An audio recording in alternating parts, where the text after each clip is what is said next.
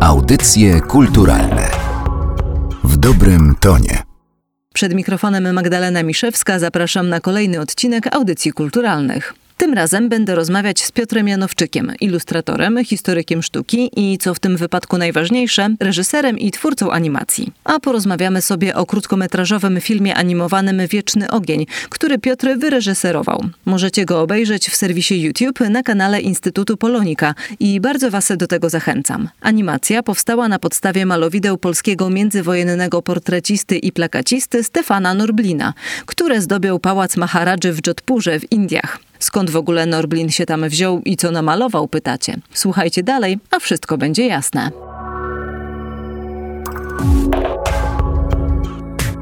Krótkometrażowa animacja Wieczny Ogień wprawia w ruch obrazy, które znajdziemy w pałacu Jodhpur. Obrazy, które namalował Stefan Norblin, polski uznany portrecista, plakacista międzywojenny. I o tej historii, o tym jak on się znalazł w ogóle w Indiach i o tym jak powstawał film, który pokazuje nam to, co w tych Indiach namalował, rozmawiamy z reżyserem filmu Wieczny Ogień, Piotrem Janowczykiem. Dzień dobry. Dzień dobry. I od początku wydaje mi się, że tę historię warto zacząć, czyli od samego Stefana Norblina, który jest artystą gdzieś tam trochę zapomnianym, a ten jego epizod indyjski, epizod, który de facto trwał kilka lat, to już w ogóle nie jest znany szeroko. Jak to się stało, że ten człowiek wylądował właśnie tak daleko na wschodzie? Zawirowania wojenne, wiemy, były przyczyną wielu różnych zmian w życiorysie Polaków i też jest ta sytuacja Stefana Norblina z tym związana, ale Indie to jest już bardzo odległy cel ucieczki. Rzeczywiście cofamy się tutaj do historii z połówki XX wieku, a może nawet jeszcze wcześniej, bo żeby rozpocząć historię Stefana Norblina, musielibyśmy zacząć od okresu międzywojennego, bo tak naprawdę Stefan Norblin przez długie lata w polskiej literaturze dotyczącej sztuk plastycznych uchodził za malarza, portrecistę, jak to zostało przed chwilką powiedziane, plakacistę, który funkcjonował właśnie w międzywojniu. Tak został zapisany przez biografów, tak został zapamiętany. On zaznaczył swoją obecność na firmamencie artystów tego okresu, natomiast z pewnością były sylwetki od niego bardziej głośne i znacznie mocniej popularyzowane. Stefan Norblin, jak to się czasem dzisiaj jeszcze mówi, był samoukiem. On oczywiście przeszedł edukację artystyczną, ale ta jego droga twórcza to była taka droga poszukiwacza pośród różnych mediów. On wykonywał ilustracje prasowe, wykonywał portrety, zresztą bardzo dobre portrety sylwetek ze świecznika tak zwanego. Jego plakaty dzisiaj funkcjonują też jako kanon plakatu okresu międzywojennego. Zajmował się modą jeszcze, o tym nie wspomnieliśmy, a to już jest nieco bardziej odległa dziedzina artystyczna. Można by powiedzieć, że on był wrażliwy w ogóle na sztuki wizualne, i poszukiwał swojej drogi. A ponieważ talent posiadał, można by powiedzieć, genetycznie już, to był potomek Piotra Norblina, takiego XVIII-wiecznego malarza, który pracował dla Stanisława Augusta Poniatowskiego, to przychodziło mu to dość łatwo. Poza tym był człowiekiem, jak to się dzisiaj mówi, światowym. Doskonale czuł się w dobrym towarzystwie, więc nie miał problemu ze zdobywaniem zleceń. Natomiast historia związana już bezpośrednio z jego pobytem w Indiach, to jest historia naznaczona rysem tej hekatomby II wojny światowej. To, co było katastrofą dla dziesiątek tysięcy mieszkańców Europy, w jego przypadku okazało się być taką katapultą w świat bajki indyjskiej. Ten, jak to zostało powiedziane, epizod Norblina z Indii, to jest niezwykła historia człowieka, który uciekając z Polski przez Bliski Wschód, dzięki protekcji między innymi, trafia do Indii bezpośrednio na dwór Maharadży indyjskiego, jednego z Maharadży indyjskich. Ta lokalizacja Jodhpur to jest też jedno z miejsc, gdzie pracował Stefan Norblin. Znamy jeszcze jego realizacje z innych pałacy, takich jak Morvi na przykład. I tutaj jako europejski twórca, którego w pewnym sensie tak zaprezentowano, przedstawiono w Indiach, otrzymuje bardzo prestiżowy cykl zleceń, odmiennych znacząco od rzeczy, które robił w Polsce, bo okazuje się, że w tym czasie w Indiach, czy okazało się, że w tym czasie w Indiach artyści z Europy byli traktowani jako świetni rzemieślnicy, którzy przynoszą bardzo modną wówczas estetykę naznaczoną taką dekoracyjnością Art Deco. To hasło Art Deco, dzisiaj coraz bardziej popularne, ono nakreśla pewną stylistykę, która funkcjonowała na świecie w pierwszej ćwierci mniej więcej XX wieku. Jak na lata wojenne jest już to dość późny czas, gdybyśmy mieli mówić o samym takim kręgosłupie Art Deco, natomiast w Indiach to jest nadal popularne. I Stefan Norblin otrzymuje zamówienie na dekoracje malarskie siedziby właśnie Maharadży Morvi, a potem Jodhpuru.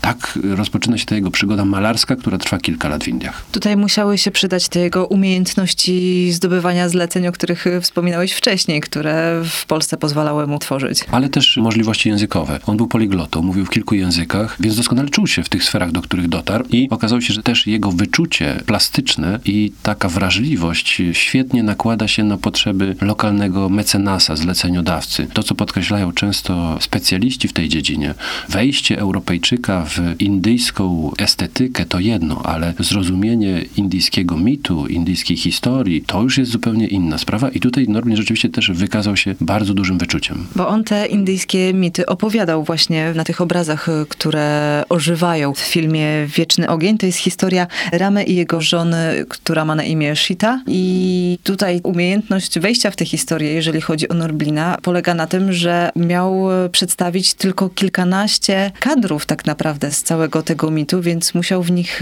zawrzeć jak najwięcej. Musiał bardzo dobrze wiedzieć, o czym ta cała historia jest. Ramajana to część sanskrytu, czyli takiej historii, która w Indiach ma rangę mniej więcej, można by to porównać nawet nie tyle do legend, czy właśnie do czegoś w rodzaju Starego Testamentu. Można tak się do tego odnieść. Oczywiście upraszczając to znacząco, ale jest bardzo skomplikowaną historią, z dużą ilością bohaterów i dość mocno naznaczoną też egzotyką. Więc po to, żeby ją sprawnie zbudować w wersji plastycznej, trzeba było być bardzo uważnym i dość mocno wyczuć te relacje, które też funkcjonują w obrębie ikonografii indyjskiej. To się Norblinowi z pewnością udało. Nie ukrywam, że dla nas to też było pewne wyzwanie od strony takiej literackiej w czasie, kiedy przygotowywaliśmy się do tej realizacji, bo myśmy mieli możliwość sięgnąć do tych obrazów, no ale w momencie budowania scenariusza okazało się, że ta historia jest bardzo szczątkowa. Zajęliśmy się kilkoma scenami z właśnie tej sali, którą potocznie się nazywa tronową, chociaż ona de facto tronową nie była. Miała podobną funkcję. W tej sali są wyrwane takie z kontekstu troszkę fragmenty mitu o Ramie i o Shicie. Do tego dołączyliśmy jeszcze kilka takich scen dekoracyjnych, które próbowaliśmy wpleść od strony narracyjnej w tą historię. No i ostatecznie stworzona została pewna taka historia, która dla Europejczyka może być atrakcyjna. Wy trochę dokonaliście zupełnie czegoś odwrotnego niż Stefan Norblin, obrazując tę historię, ponieważ on wybrał fragmenty, które przedstawił na obrazach z całości, a potem wy na powrót te fragmenty próbowaliście połączyć w jedną całość. Tu muszę powiedzieć, że to była wielka przygoda dla wyobraźni. To znaczy w czasie, kiedy rozpoczęły się prace nad tą produkcją, ja dysponowałem statycznymi kadrami, zdjęciami zrobionymi przez konserwatorów i takimi, do których mieliśmy dostęp, poszczególnych scen i spędzałem wieczory patrząc na te kadry, czytając tą historię i próbując je połączyć w jakąś jedną zwartą literacką historię, która będzie też mogła operować z jednej strony ruchem, a z drugiej strony będzie ciekawym scenariuszem. W momencie, kiedy spotkałem się już z Krzysztofem Chimkowskim, który ten tekst ostateczny napisał, to właściwie w mojej wyobraźni już ta historia była gotowa. W czasie kilku takich długich, intensywnych rozmów ja przedstawiłem, jaka może być ta linia narracyjna, a Krzysztof to w piękny sposób opisał, używając takiego troszkę stylizowanego na staropolszczyznę języka, więc jak otrzymałem od niego tekst, tam trzeba było w kilku miejscach jeszcze dopasować go do poszczególnych scen, ale ta historia okazała się dość spójna. A jeżeli chodzi o aspekty techniczne, w jaki sposób ożywia się obraz? Tutaj też muszę zaznaczyć, że często pojawia się to sformułowanie, że to są ożywione obrazy i tu trzeba być dość ostrożnym, bo współczesna technika pozwala na rzeczywiście budowanie pięknych, niezwykłych animacji bazujących na malarstwie, takich, które rzeczywiście są w stanie ożywić bohaterów malarstwa. Mieliśmy kilka takich przykładów ze znakomitym Vincentem niedawno, ale to jest pewien nurt w tym świecie obrazu ruchomego, który się zaznaczył. Myśmy poszli w stronę bardzo takiego stylizowanego ruchu, dość prostego. Unikaliśmy jakiegoś bogatego naruszenia tej struktury malarskiej. Można by powiedzieć, że to są takie poruszone obrazy bardziej niż jakaś pełna animacja. Dla tych, którzy jeszcze filmu nie widzieli, to jakby sygnalizuje, że trzeba się nastawić na pewną taką poruszoną, baśniową stylistykę malarstwa, którą z punktu widzenia technicznego można było zbudować, nie tracąc też tego źródła, czyli samej tkanki malarskiej, na czym nam bardzo zależało. Ja byłam bardzo zaskoczona, bo już wiem, że prace nad filmem trwały około 6 miesięcy. Wydawało mi się, że takie rzeczy zajmują zdecydowanie więcej czasu. Tutaj rzeczywiście udało się przygotować to dość szybko, ale to też zasługa ekipy, która się pojawiła. Cała pula młodych grafików, którzy przy tym projekcie współpracowali na etapie preprodukcji, przygotowywania tych obrazów. Damian Galiński, który zajął się animacją jako główny animator, ale też Rafał Bartnik, który wykonywał dla nas elementy trójwymiarowe. No muszę powiedzieć, że tutaj rzeczywiście udało się to przygotować w takim dobrym tempie. Oczywiście jak każdy realizator, patrząc już za siebie, chętnie bym tam jeszcze kilka rzeczy dodał lub zmienił, ale no to być może już takie naturalne dla autora spojrzenie na swoje przeszłe rzeczy. Jeżeli chodzi o takie smaczki, które w tym filmie możemy znaleźć, wydaje mi się, że sporo wielbicieli i aktywnych uczestników popkultury może być miło zaskoczonych, kiedy odezwie się właśnie Rama, głosem naszego Wiedźmina z gry komputerowej. Tak, rzeczywiście tutaj podjęliśmy decyzję, że podzielimy te głosy aktorsko, przy czym tam nie ma bohaterów, którzy rzeczywiście mówią poruszając ustami. To wszystko jest w postaci takiej narracji mówionej gdzieś tam z offu w tle.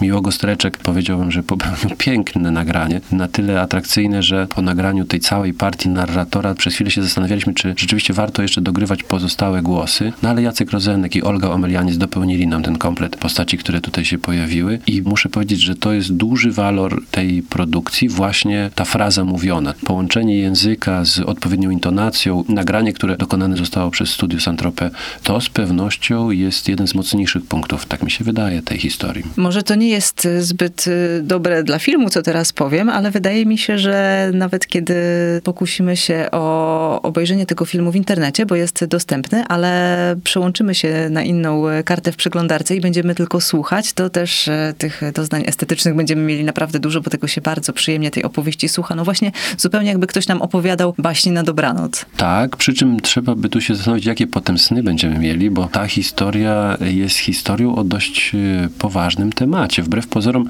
to nie jest tylko taka zabawa w poruszenie kilku postaci, które zostały namalowane przez jakiegoś przeszłego artystę. Bardzo zależało mi na tym, żeby ta historia niosła za sobą też pewien walor takiej legendy czy baśni wiarygodnej, czyli posiadającej pewne motto, pewien wniosek, pewne zamknięcie w postaci narracyjnej. Może słowo przypowieść byłoby tutaj w tym wypadku trafniejszym niż baśń? Myślę, że tak. Tam kilka takich fraz, które są w ostatniej fazie tego filmu, według mnie tworzy zamknięcie w sposób bardzo dla mnie istotny i dość długo pracowaliśmy nad doszlifowaniem tej ostatniej części naszej opowieści, zarówno pod kątem takim animacyjnym, jak i pod kątem treściowym, tekstowym. Kilka razy zmienialiśmy tę końcówkę po to, żeby ona właśnie taki charakter miała, a o czym ona jest, możemy też opowiedzieć chyba ta historia.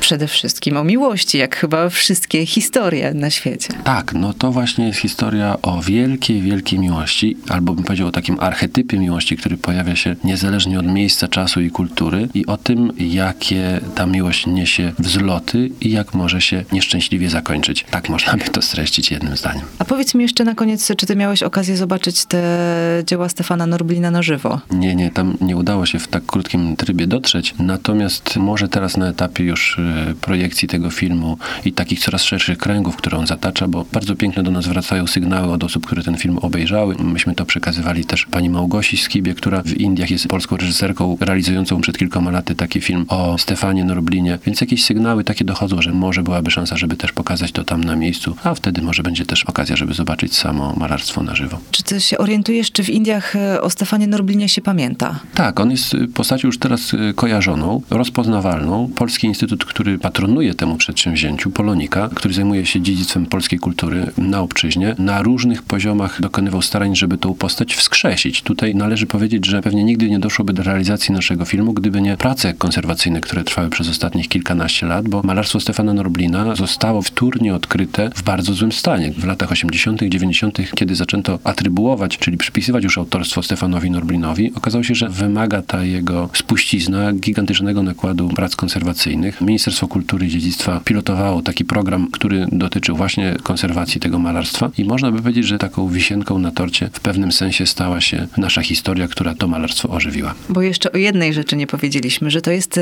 największy zbiór polskiego dziedzictwa w Azji, tak? Tak, to rzeczywiście podpowiedziała nam pani Agnieszka Kasprzak, która była konsultantem tego projektu, ale też takim dobrym duchem, historyk sztuki, który zajmuje się właśnie twórczością Stefana Norblina od wielu lat i ona użyła takiego sformułowania, które dla nas też było dość istotne, że jest to, jak to zostało przez chwilkę powiedziane, największy zbiór poloników w całej Azji.